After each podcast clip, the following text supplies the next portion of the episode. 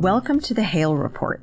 My name is Lyric Hughes Hale, and I'm editor in chief of EconView and your host today, Wednesday, June 29th, 2022. EconView, based in Chicago, is a home for independent voices and expert analysis of critical global economic issues. If you'd like to subscribe to our monthly newsletter as well as listen to our podcasts, please visit our website. And if you can, support us on Substack. You can also find past podcasts on our website, econview.com, and on Apple Podcasts, Spotify, and all the usual places. My guest today for our 33rd episode of the Hale Report is Dante Alighieri Disparte, who is speaking to us from Washington, D.C. I'm in Cincinnati today, where I'm doing this podcast remotely for the first time. Dante, thank you for being my first guest with whom I am attempting this technical feat. Great being with you. Thank you. Um, let me tell you a bit about our guest. Um, Dante Disparte is Chief Strategy Officer and Head of Global Policy for Circle. He's also a member of the FEMA National Advisory Council. He's founder and chairman of the Risk Cooperative, and he serves on the World Economic Forum's Digital Currency Governance Consortium, where you probably know Sheila Warren, who was one of our first podcast guests. I will ask um, Dante to tell you more about his company. But here's what his boss said about him. From the first time I met Dante, he struck me as one of the smartest, most articulate, and strongest strategic thinkers in the world on economic, financial, and policy issues surrounding global adoption of digital currency.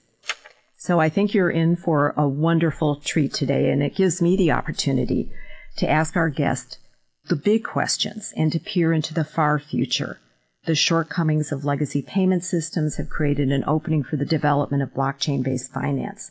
How big is the opportunity? Dante, welcome to the Hale Report.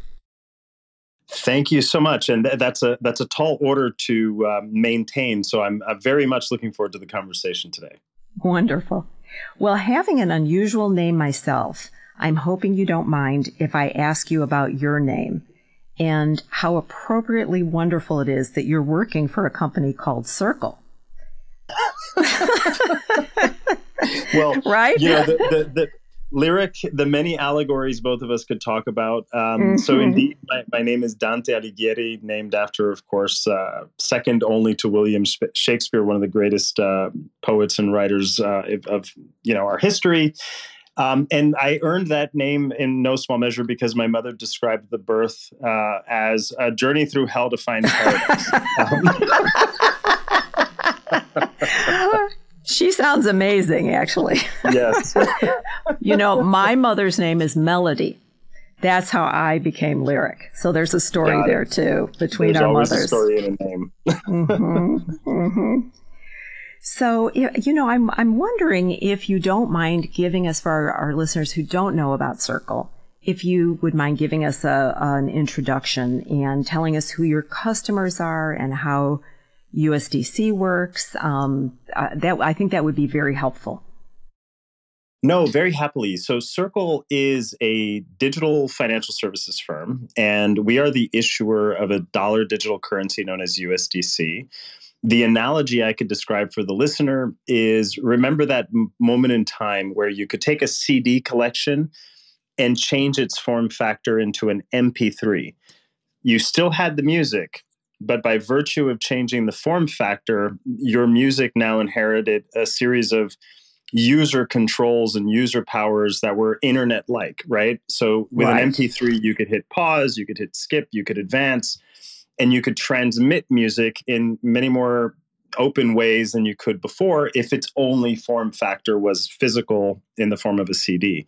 So Circle has done that with the dollar, right? That if the dollar remained a physical instrument only, mm-hmm. then it would have a lot of limitations, many of which were made painfully obvious in the course of the COVID 19 pandemic um, Circle has changed the form factor of the of a dollar without changing the transmiss- transmissibility of U.S. monetary policy, nor the fundamental trust in what the dollar represents. And so, it's a medium of exchange, a store of value, and a unit of measure for this amazing, fast growth world of internet commerce, or what some are describing as the third generation of the web, Web three. Um, Circle's at the cusp of that with a $55 billion digital currency in circulation. But you don't want to end up like Napster, right? Is, uh, so there's this issue of regulation and deregulation and decentralized, you know, finance that uh, you know they ra- they ran into with the peer-to-peer sharing of of those files, right? No doubt. And mm-hmm. and if ever you needed a a teachable lesson in uh, the, the bright red lines of where the authorities of central banks lie. Um, my, my journey into this industry began in earnest with uh, the, the project formerly known as Libra, later Diem, um, oh, that, okay. set, that set up a lot of the boundaries about where the public interest said who can and cannot innovate around the movement of money around the planet. So Circle, as a company, of course, respects those boundaries and understands them fundamentally and we're licensed comprehensively in the United States and also expanding that that platform around the world on a level playing field to companies like PayPal and Stripe and Apple Pay and others. So we think reconciling this digital currency era with the pre-existence of electronic money rules and state money transmission rules is a really good foundational starting point for can the movement of money on the internet be well regulated while at the same time creating much more optionality in payment systems than we have today. So, in essence, um, and and correct me if I'm wrong, you're a trusted custodian. Is that right for these transfers? Well, so Circle Circle today um, lives under state money transmission in the United States. Um, so, for example, when policymakers, regulators, senators, and others describe this world of cryptocurrencies as an internet wild west of um, sort of internet banking or internet hot money with no rules behind it. We take great umbrage on behalf of the nation's state money transmission and banking supervisors, which is that the US states are the laboratories of, of financial innovation in, in the country. And there's a whole host of rules around prudential guardrails and you know managing reserve assets as much as there are guardrails around um, uh, payment systems risks. And then finally through bodies like fincen in the treasury department there, there are a series of expectations of good conduct with financial integrity and anti-money laundering and giving bad actors no place to hide. Um, the sum of these innovations are really really important drivers of what i call the three i's financial inclusion, financial innovation, and financial integrity. And our job as a company is to ensure those three I's are maintained in balance and that one doesn't, you know, trump the other. So um, you've just been talking about state regulation, U.S. regulation. What are the challenges to your expansion internationally? And is there a company that you admire that has done something similar to that? Yeah.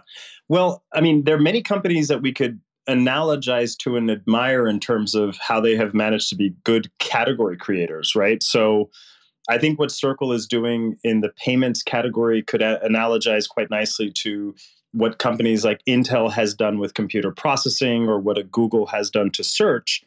These are not categories these firms have created, but in some respects, their focus on excellence, their focus on trust, and their focus on sort of the value added that these instruments can create in a networked environment um, ends up creating a network effect as well.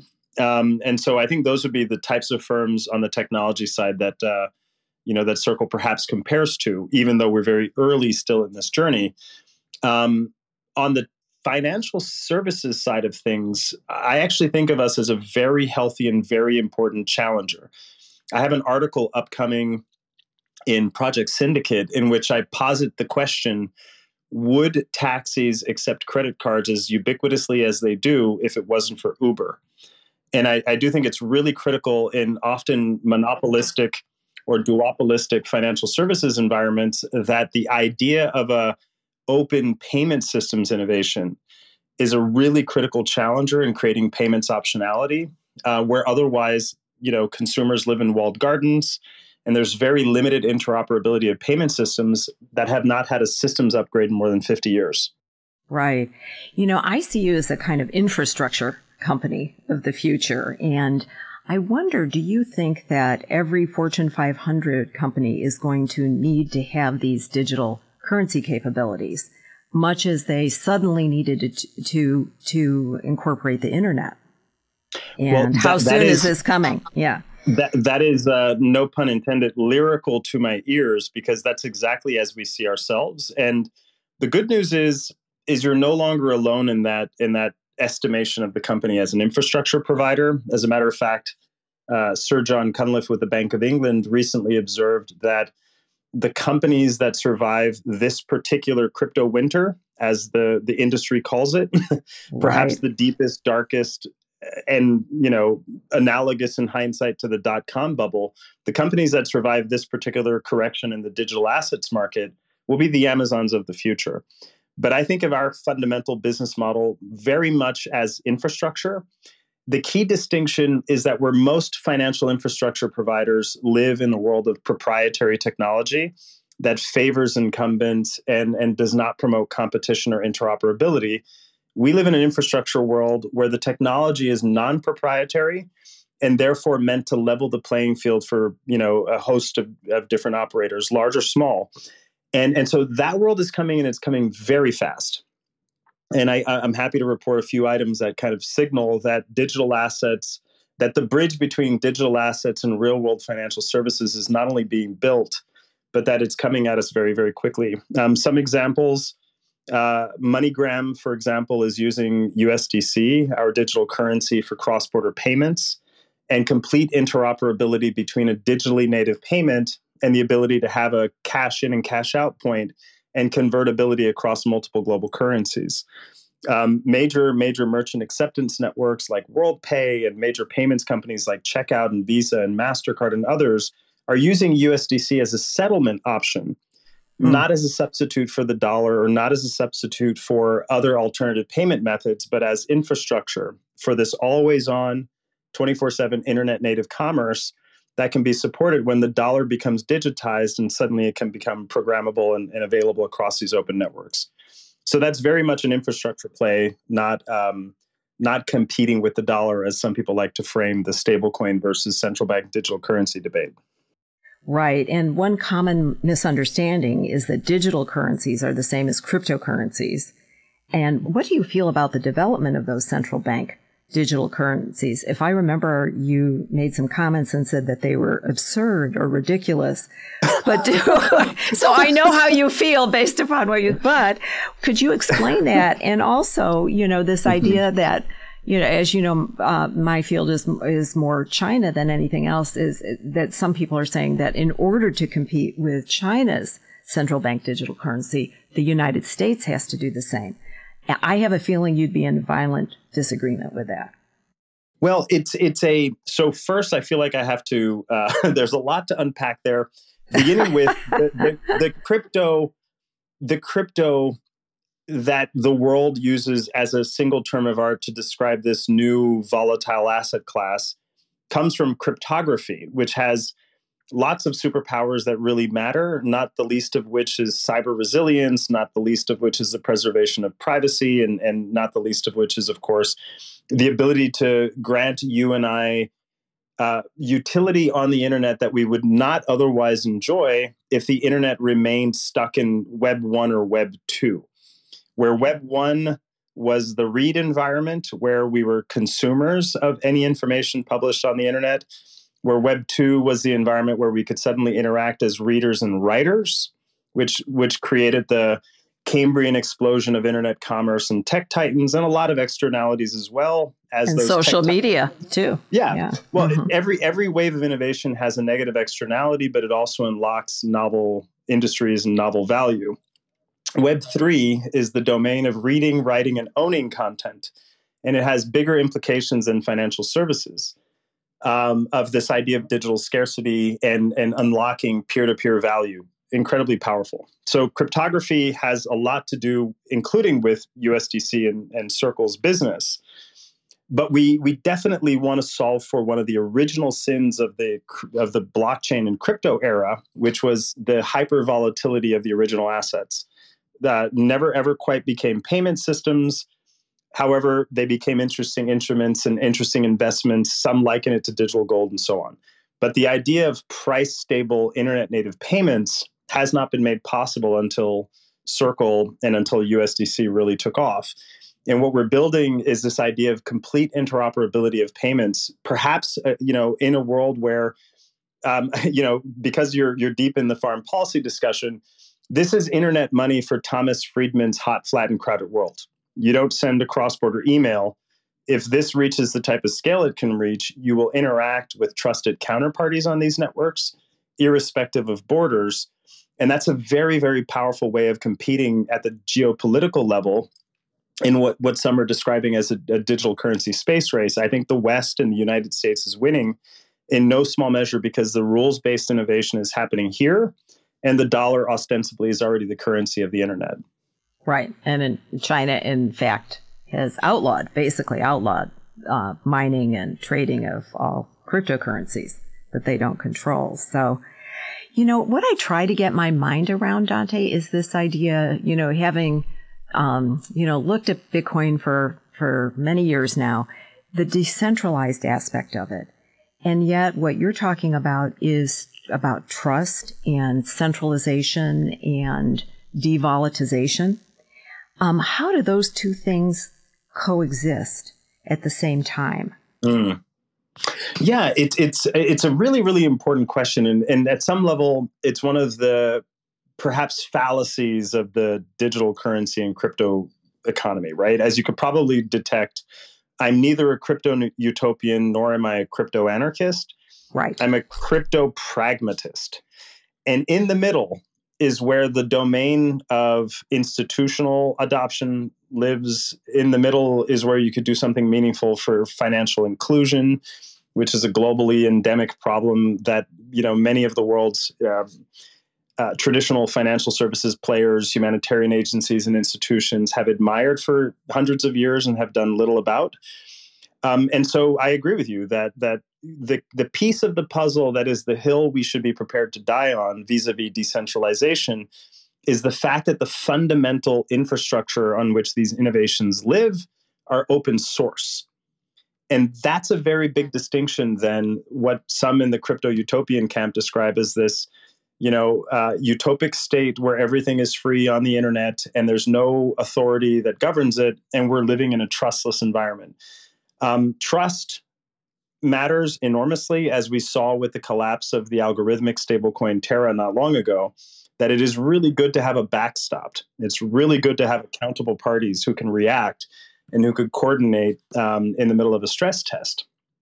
You're seeing the same dynamic play out today in what I would liken to the the crypto equivalent of the troubled asset relief program that a lot of companies have run into liquidity problems at the moment. And it's pretty nice to have centralized actors who can intervene and stave off broader contagion uh, in this market. So that's where the pragmatist lives the the the you know the pragmatic person in me lives. And i think it's where you can make the biggest difference for the most people and then also, you know, in terms of investment, um, uh, where do you stand on the uh, grayscale ETF and what do you think will happen July 6th?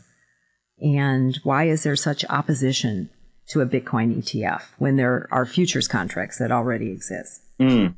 That's a really good question. And, and I think, you know, many other countries around the world have um, taken this approach that the United States is just sort of now catching up to. Uh, Canada has one. That, yeah.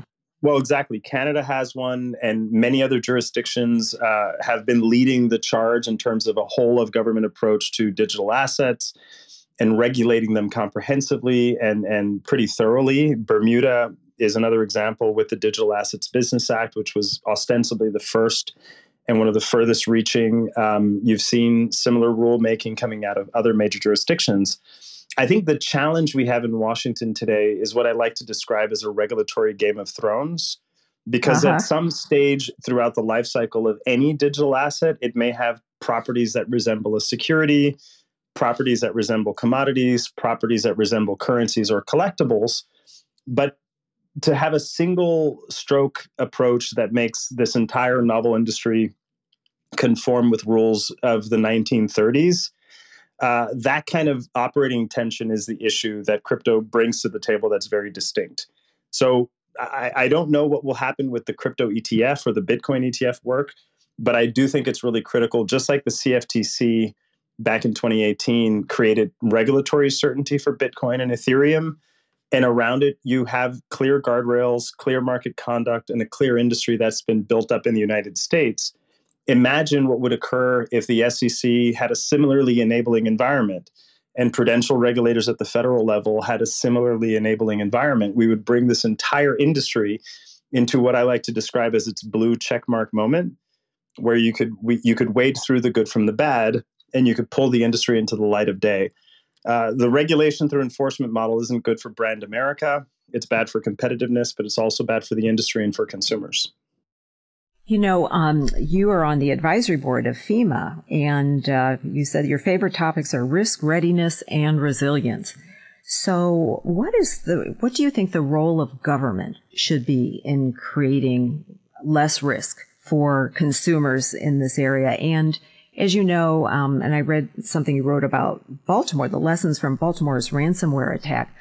How do you think the government should be protecting citizens? What is their proper role so that they don't interfere with innovation, as you were talking about?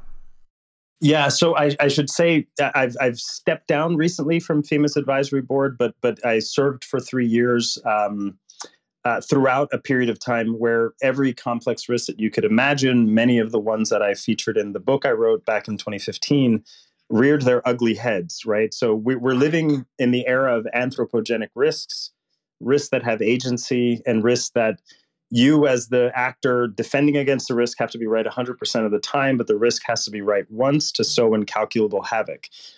So during my course of uh, sitting on fema's national advisory council one of the points i always drove home was um, you know for example in the insurance markets and and the fema response to hurricane maria in puerto rico the body of evidence that the um, a disaster survivor has to demonstrate in order to receive any support, whether it's from an insurance policy or from FEMA or from local emergency management agencies, that body of evidence often is lost with the property, right? So your own homeowner's policy, your own life insurance policy is buried in a drawer and the beneficiary may not know that they were supposed to be protected in the first place. So FEMA denied something like 60% of um, property claims in Puerto Rico uh, because of that exact risk.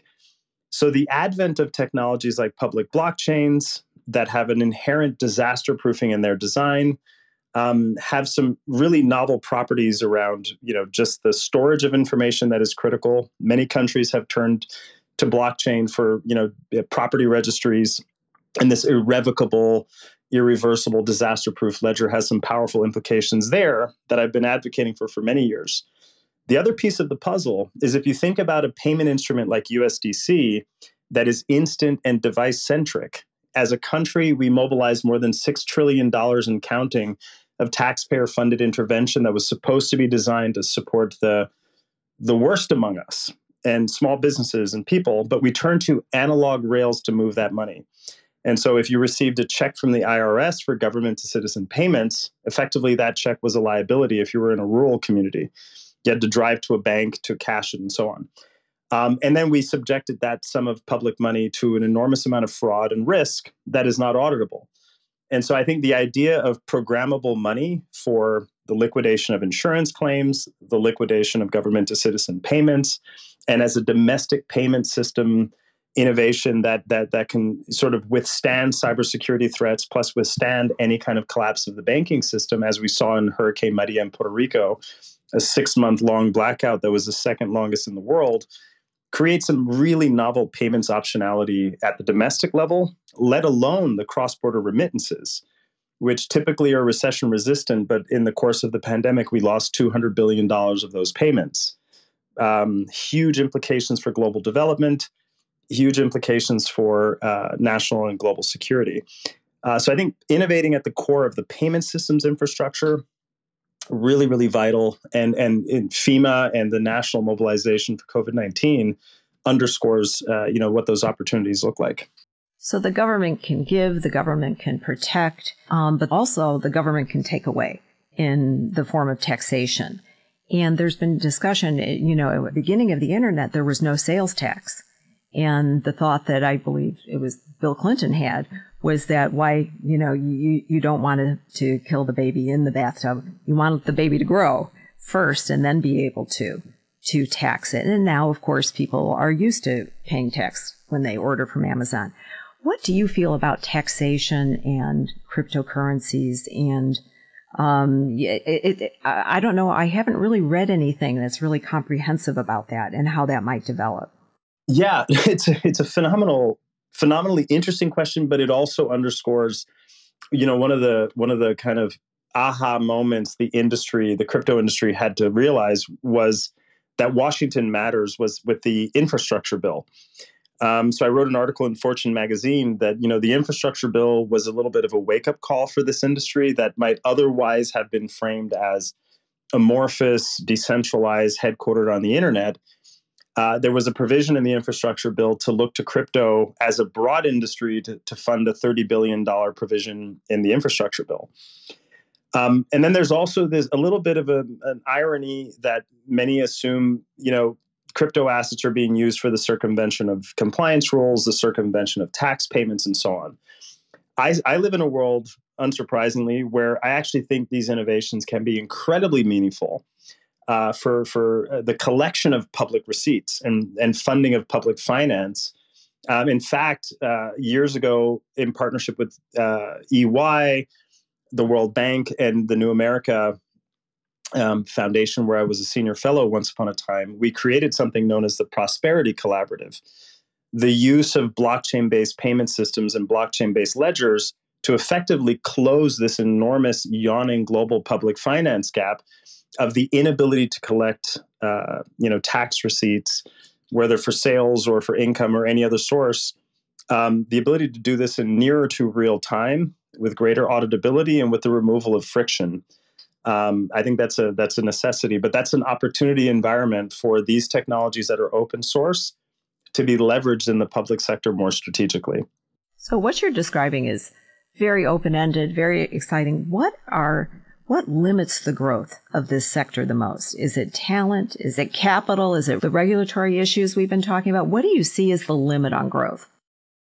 Well, so so eh, this one I have a pretty strong opinion on, right? So, to the extent we are in a fierce digital currency space race, and the fight for the future of Web3 is one of the biggest and most important technological contests of our time, which I happen to believe it is, then the only way we will get there is the same way we won the actual space race. Our political leadership gave us a destination. My challenge right now for the United States and frankly for the West is that we're still taking a risk based approach to looking at these innovation and, and, these novel industries. It's one of the few bright lights of, of an otherwise anemic global economy, inflation ridden global economy, and monopolistic or duopolistic global economy that favors incumbents. This is one of the few important challenger industries we have emerging. And its ability to thrive hinges in no small measure on politicians and regulators starting to describe the art of the possible. Um, so I wrote a paper uh, titled "The Great Correction." It was my my year of sanity in the first year of the uh, pandemic, and in the Great Correction, my co-author and I, Tomicah Tillemann, we look at all of the areas of our society that had pre-pandemic vulnerabilities, but for which technology was the only source of continuity. Government, household, educational, political, security continuity hinged on technology. And so, this idea that technology is a bigger liability than it is an asset, um, you could backtest to the COVID 19 pandemic and say, well, time out. What kid would have had educational continuity but for Zoom? What vote could have been cast more easily and efficiently in the midst of quarantines at a time when democracy itself was at risk if we had technologies that could record transactions to trillions of dollars with safety and auditability, that would have been a pretty nice thing to have in the hands of everybody in America. Um, and so I think, you know, I'm not yet fully encouraged, but I'm reasonably optimistic that we'll get there. But I would love for the political leadership in our country to establish a destination for this third generation of the web and establish what we expect perimeters to look like for good conduct, and then let the innovation thrive. If you'd like to become a supporter of EconView and the Hale Report, please visit our website and become a subscriber. What will the world look like, Dante, do you think, in 2050? Will the legacy financial institutions still be there? Where will Bitcoin or Ethereum win on the other side? And, you know, will companies such as yours sort of knit the two together if we're going to have both coexisting at the, the same time? How do you see that? Yeah, it's it's a good question. So one of my professors and sources of risk inspiration, uh, Nicholas Nassim Taleb, in his book Antifragile, describes the idea that if you want to know what the world looks like in 2050, look at the world 100 years ago, 300 years ago, 1,000 years ago. And the things that are the most enduring are often the things that that that are hard to supplant and hard to replace. Trust is hard to replace and hard to supplant. Um, so i actually think these innovations are not about substitution and that's one of these um, false narratives that novel industries often labor under is that crypto is about self-sovereign money and will one day make the dollar irrelevant but if you digitized the Zimbabwean dollar and you created a digital twin, it's still the sum of the parts. It would be a hyperinflationary, digitally native digital currency. Um, and so the, the sum of the institutions really deeply matters because those are the sources of trust when there's a stress test. All of a sudden, NATO matters when, when there's a stress test, right?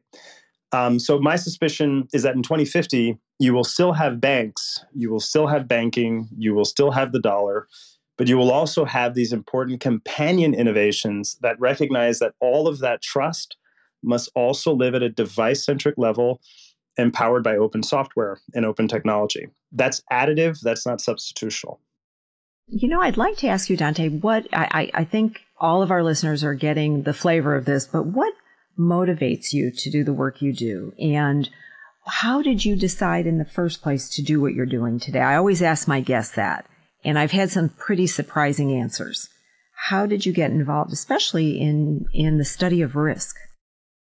Yeah, it's it's a really good question. So I, risk found me more than I found risk, but okay. why I'm so ardent about it and perhaps a little bit unapologetic and always on a soapbox about these issues is because it's not an abstraction.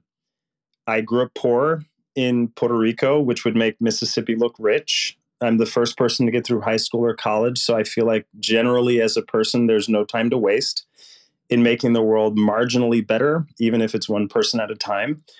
And I have a deep fundamental understanding of, you know, if value can only be transmitted through brick and mortar, then a lot of humanity, including here in the United States, will be in trouble. Um, and so, so to me, these innovations are about lowering the rung of economic mobility a step lower so that it's in reach for people that I could relate to. Um, we also have, I think, deep post 9 11 challenges enshrined in our view of what makes the world safe and what makes finance safe that haven't had a systems upgrade either you know, the presumption For 50 years. Of, yeah, yeah, well, so it's not just mm-hmm. the technology that needs an upgrade, it's our ideology, it's our mentality, and it's the view that should entire continents and regions of the world be cut off from the formal economy for fear of one bad payment? Or should we come up with an operating model that enshrines certain values into financial openness and, a, and, and an open ability to send and receive money as freely as we send and receive information? I think that idea that money should be accompanied with a bill of rights to the right of lawful your use of money should be as free as possible i think is deeply powerful and the technology already exists to make it so what is lacking is the, is is imagination mm. But it's not just low cost payment systems, uh, and speedy low cost payment systems. Uh, one thing that you mentioned in your writing is very fascinating to me, and that's the, and I think under recognized issue, internet native digital identities. So many people in the world, the reason they're unbanked um, is because they don't have those identities. And we, now we see with war and people, you know, losing all of their documents and so forth and moving and migrating and becoming refugees. Um, how do you see that per- particular issue of the internet native identities and how that could help? It, it, and that's a piece of this puzzle too. Totally right. Totally right. So that one to me is much bigger than low cost payment systems, right? right. It's it's sort of mm-hmm. if the It's the, the core. It's your identity, right? well, cogito ergo sum, right? I think, mm-hmm. therefore I am. I have a digital presence, therefore I am, right? The so you know I wrote a lot about the Equifax breach, and um, the Equifax breach for me was one of these points in time where our policy conversation about the presumption of privacy and if the product is free, you're the product. We basically abdicated as a society with with with the Equifax debacle. Equifax is one of three major credit bureaus under whose watch every long-term lifelong financial choice you have is going to be dispositive on your entire financial behavior being monetized and you being granted a, a, credit number that will tell you a lot about whether you get credit, you get a loan, whether it's low risk or high risk, that has massive lifelong implications. And so, you know, after Equifax, 150 million people, effectively the size of our entire working population, has a lifelong identity theft risk. Why? Because the identity that we use for financial gating is this alphanumeric unchanging social security number and it gets productized by one of three firms Equifax, TransUnion, and Experian. So I wrote an article um, and I researched and I looked through five years worth of Equifax's annual reports. And in the article, I highlight in the preceding five years to the breach, how many times did words like cybersecurity, privacy, data security, and so on showed up in the word count across these five years worth of annual reports. And you'd be surprised. A lot, I bet. not at all. No, no. Eh, they fact, didn't exist at all. all. Oh, you're kidding. At all. And so so it was sort of like an Exxon Valdez oil spill of personally identifiable data. It was an accident waiting to happen. And the best we did was slap on the wrist, and there was not another conversation in the United States about the presumption of privacy in exchange for financial services. And so, blockchain, decentralized identity, digital identity, encryption, and cryptography are powerful ways of allowing people into the world of regulated, responsible financial services with, without imperiling them and by virtue our national security, our individual security, and all other risks that are attendant to this without imperiling them to that lifelong jeopardy. Um, so Equifax domestically is the best case study for why we need these decentralized identities. But the implication is even bigger than that because we have a world of a billion people with no ID. We have a world of you know refugees in Europe, courtesy of this horrible war uh, in Ukraine. Um, and if to get an ID is the only step onto the bottom rung of that ladder of economic mobility, then the 1.7 billion who are underbanked will remain so. It's not just banking, Dante, too. It's also, you know, women are particularly at risk here. Totally.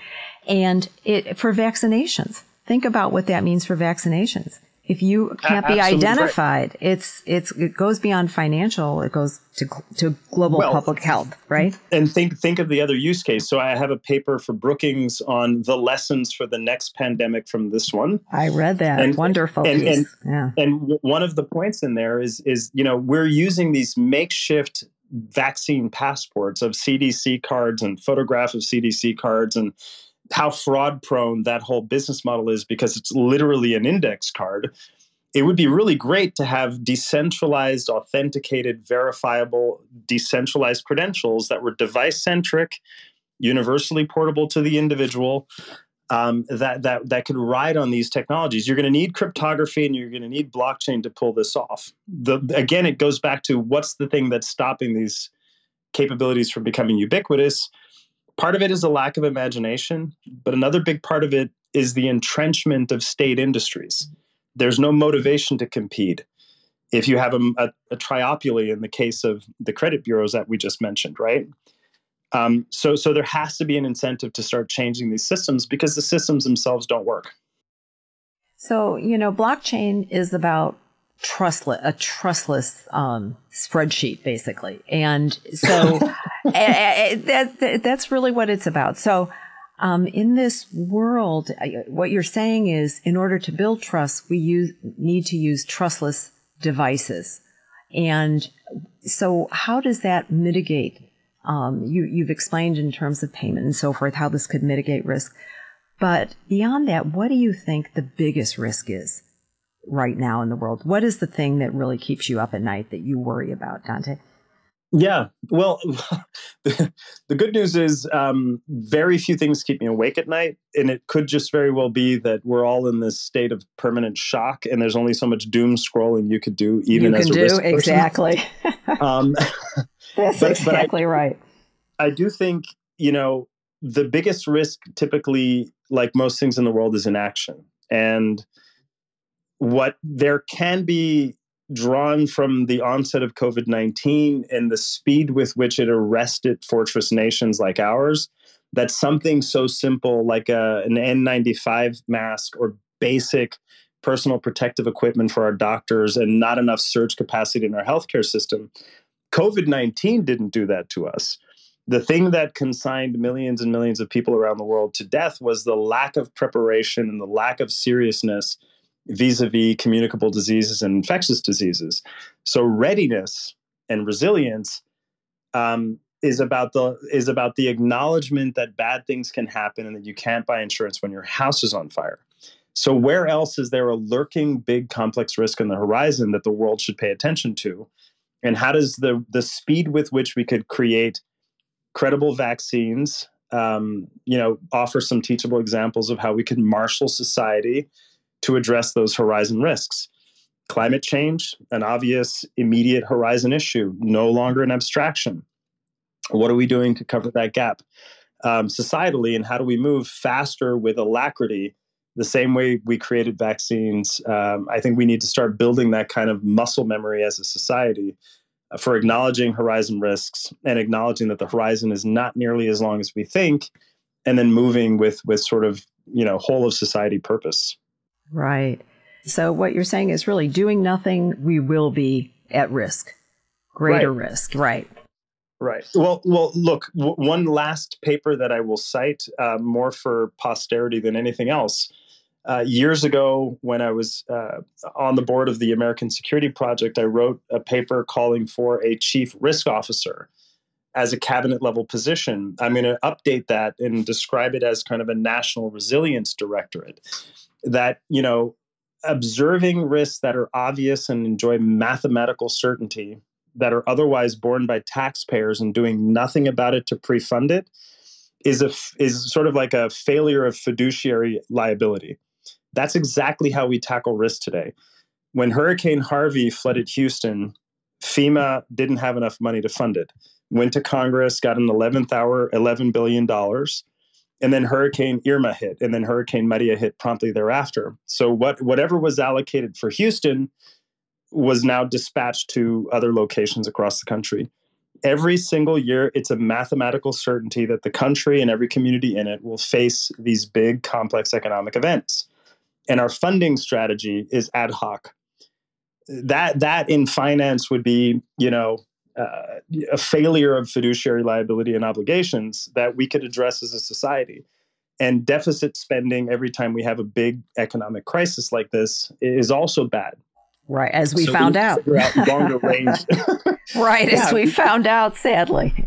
Exactly. So we just need to come up with longer range uh, ways of pre-funding resilience and disaster preparedness as opposed to the cap in hand ad hoc approach that is affecting every single community in the country and affecting every other country around the world. Well, I can think of two issues, you know, um, and one you mentioned already, which was voting. And I cannot understand why we could not have secure online voting. We're coming up to uh, a new election. We have half the people in the United States who are worried that the election will not be accurate or fair. I think that is such a, a existential threat to our country. And yet, is anybody working on that? Why can't in two years for the next presidential election, can't we have a blockchain bait? Aren't we smart enough to figure that out in two years if we could come up with vaccines for COVID in a year? I, is anybody working on it? And the other thing that really concerns me is um, the effective interest rate hikes by the Fed on emerging markets.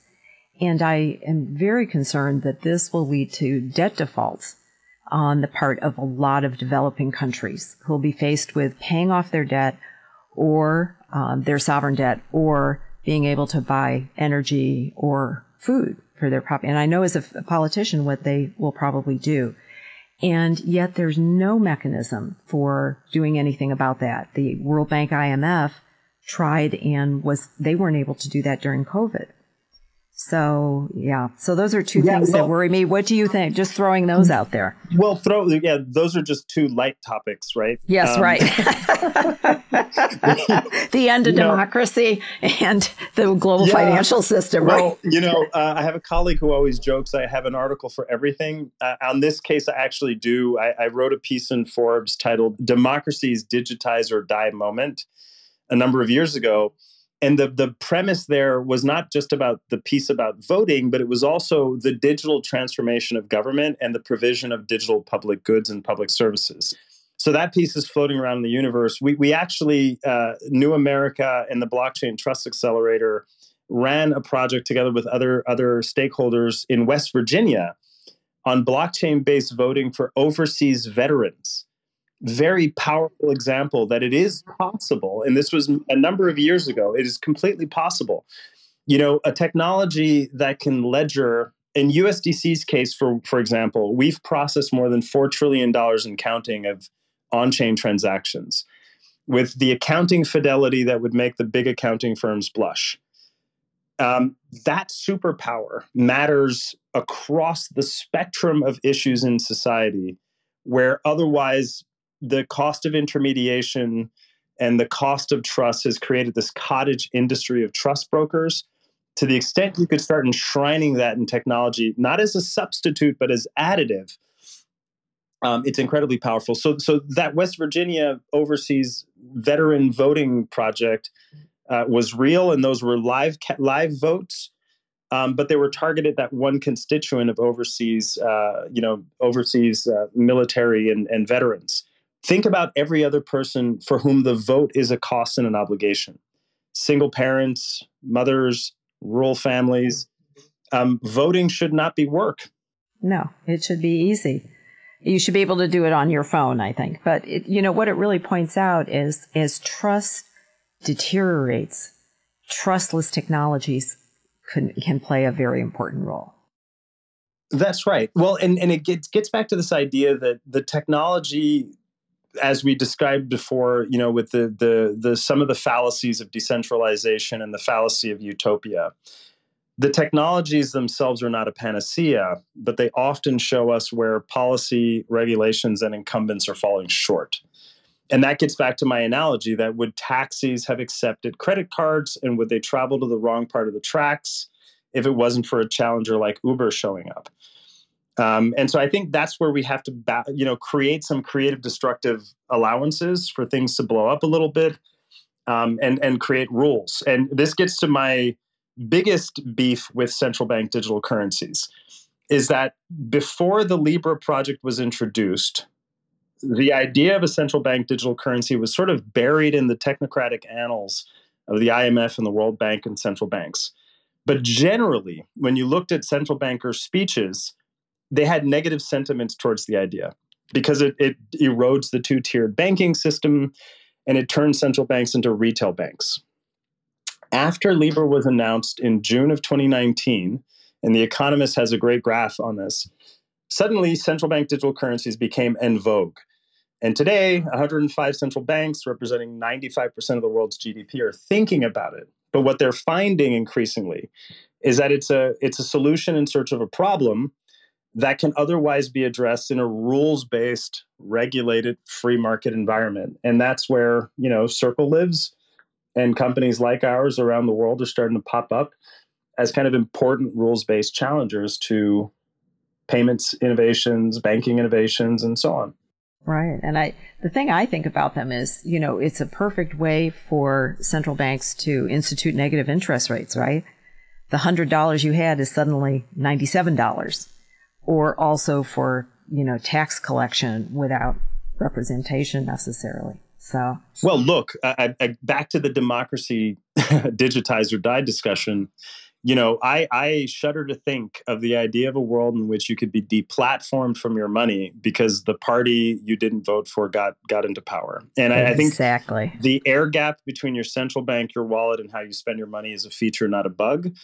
Uh, but notwithstanding that, the dollar and its extensibility around the world as the reserve currency, or what some would call a hegemonic currency, is not. It's that transmissibility. The rails is the real breakthrough. Uh, and the rails of how value is transferred is the breakthrough.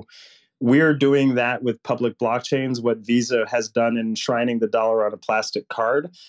That transmissibility of money and value is a really important critical power of, of optionality, financial inclusion, and responsible financial services innovation.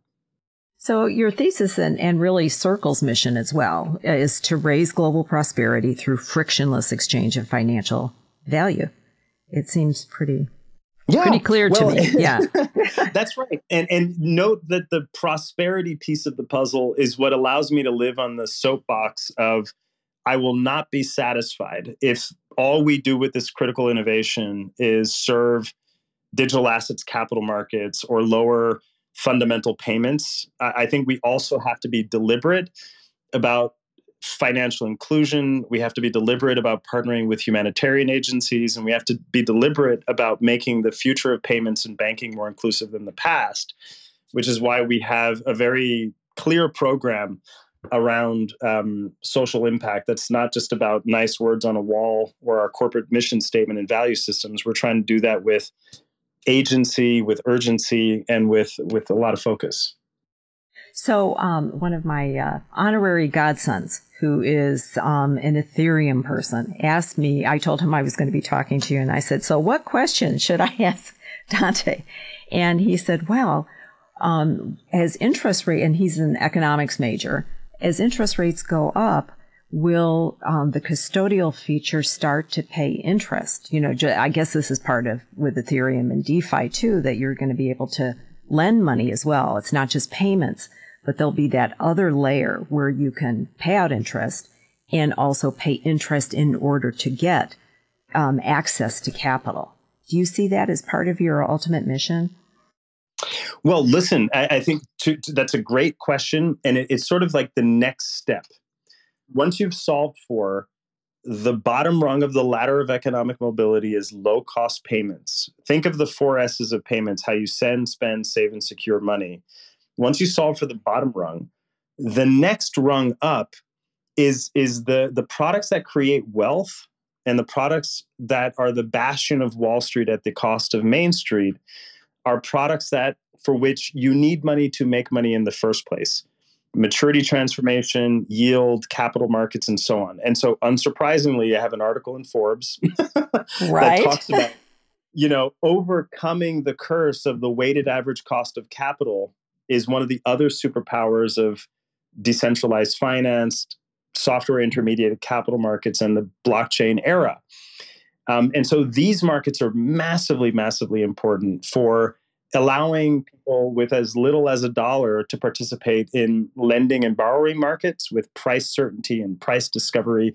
And so I'm a big proponent in Circle generally as a massively big proponent of what decentralized finance and software intermediated capital markets can do for wealth creation and value creation um, of buying and lending and borrowing and lending markets. We're still only in the very early innings of what this can represent.